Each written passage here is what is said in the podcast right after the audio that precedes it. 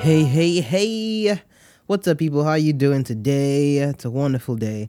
And today I'm going to be talking to you about what it's like to be a content creator.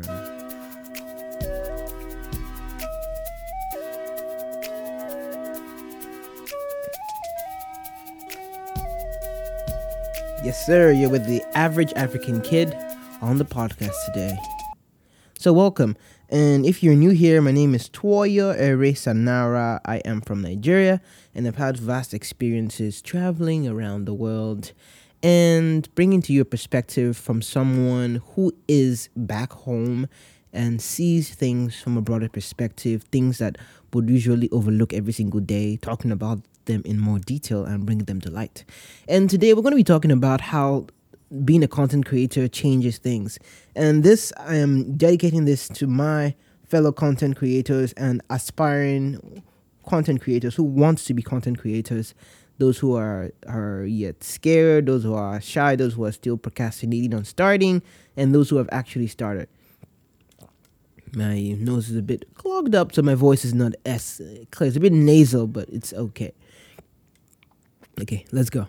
And um, I start by telling about my story about why I became a content creator. In in the very beginning, I thought it very fascinating that people are just um, making videos. I started with YouTube first of all. People are just making videos and they're making a living. And it started becoming more than that. People were not just making a living; they were making money, and they were actually doing so well financially that um, that they didn't have to have all the jobs. And it struck me because all my life I've had this perspective in my mind that I never wanted to work in a desk job, never wanted to work in an office. And funny thing, that was the whole reason, my whole mindset behind behind saying I did not want to become an engineer because in my whole my little mind, all I could see engineers doing was sitting behind a desk drawing um, things and um, answering clients. Little did I realize it this year that oops, oops, bump of the mic little did I realize this year that even the profession which I chose, medicine, would sit behind the desk quite a bit. And I wasn't too happy with finding that out recently, but hey, you're in the real world, you gotta make do with what you gotta make do with. And the fact that being a content creator afforded me the opportunity to be creative and still run my own business was like mind blowing. I was like, wow, this is what I really want to do.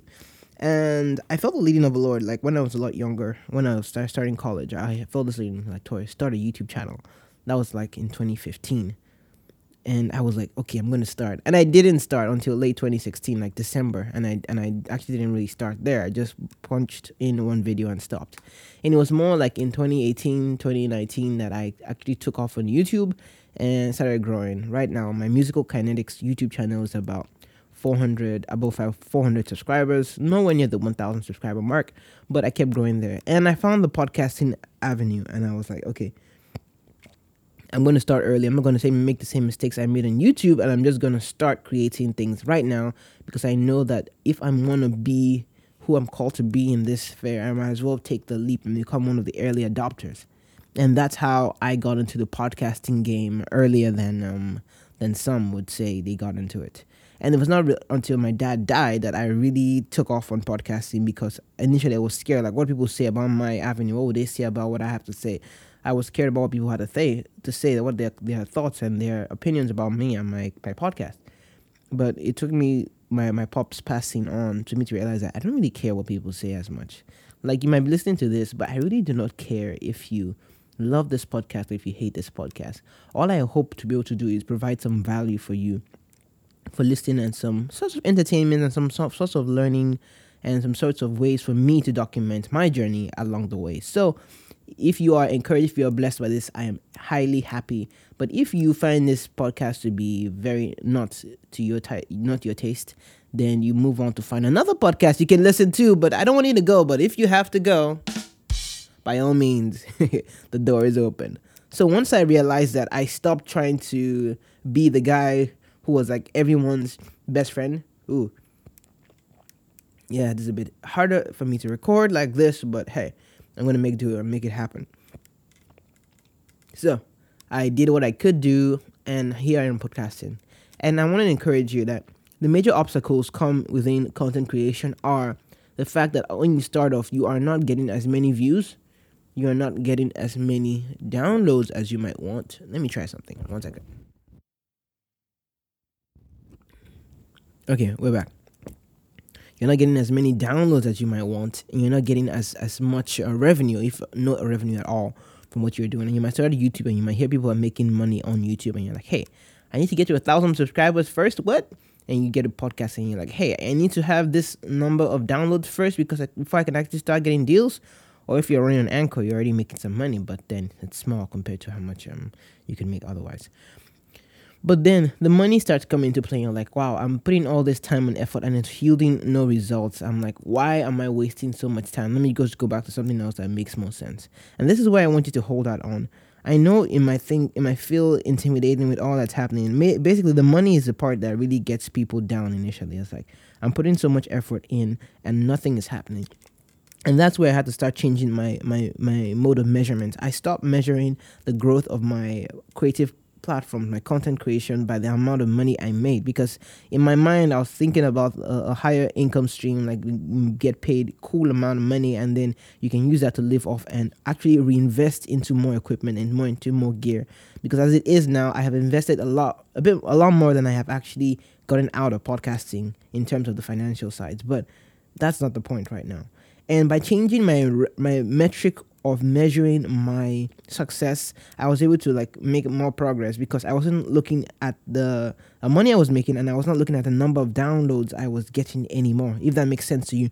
I stopped measuring my success by how much people engage with my content and I started measuring my success by how much people engaged in my content. And what I mean is that I started looking at the numbers, making it a quantitative measurement, but more like a qualitative. Like those feedbacks I got from people who actually reached out to me and telling me, hey, that your particular episode was so life changing. I enjoyed it. Or someone else like, hey, I've been following your podcast. Really nice concept you're bringing about here. Or, hey, I like this thing you talked about. Like, hey, I just heard this thing. Is it? Is it really true? Can I check out the links you sent me? And I was like, yeah, check them out. And these kind of things actually encourage me more than um, they did in the past because I'm now seeing that the measure of value I add to people is the measure of value that will eventually be poured back into my channel over time. So I am not working on a timeline of someone who's trying to make as much money as possible as quickly as possible, but I'm working on the timeline of someone who wants to add as much value to my audience over time. It sounds cliche now, but it makes a lot more sense to me seeing it happen. Because if you look at the money, if you look at the number of downloads, you say you want to have a million subscribers or you want to have like 10 million downloads, you will burn out and you will get frustrated because it doesn't grow as fast as you might want. It might take time, it might take a year or two or three years. And who knows, this podcast might be like three years away from becoming a big hit, or it might just be like one episode away. I don't know. I will never know, but I'm going to be growing in- incrementally over time. So I wanted to just give this out there to encourage young people who are trying to be getting into this content creation. If you're not, if you don't think you are as young, I'm still encouraging you because by fact that you're listening to this podcast, there's something in you that wants to learn. There's something to, to see the, the cultural implications of things. So I'm encouraging you to start something. Start a YouTube channel. And if you really don't want to be seen, start a podcast. Podcasts are really nice because it's just coming into existence, y'all. I know it's been on for a few years now, but podcast age, the dawn of the podcast age is actually just upon us. So start a topic, start a podcast about something. I have more videos about this, how to start a podcast. Like one of my first videos in 2021 was how to start a podcast, and I might be making more things about that in the future. So check that out. So go out there, make some content. Oh, TikTok might be a good one too.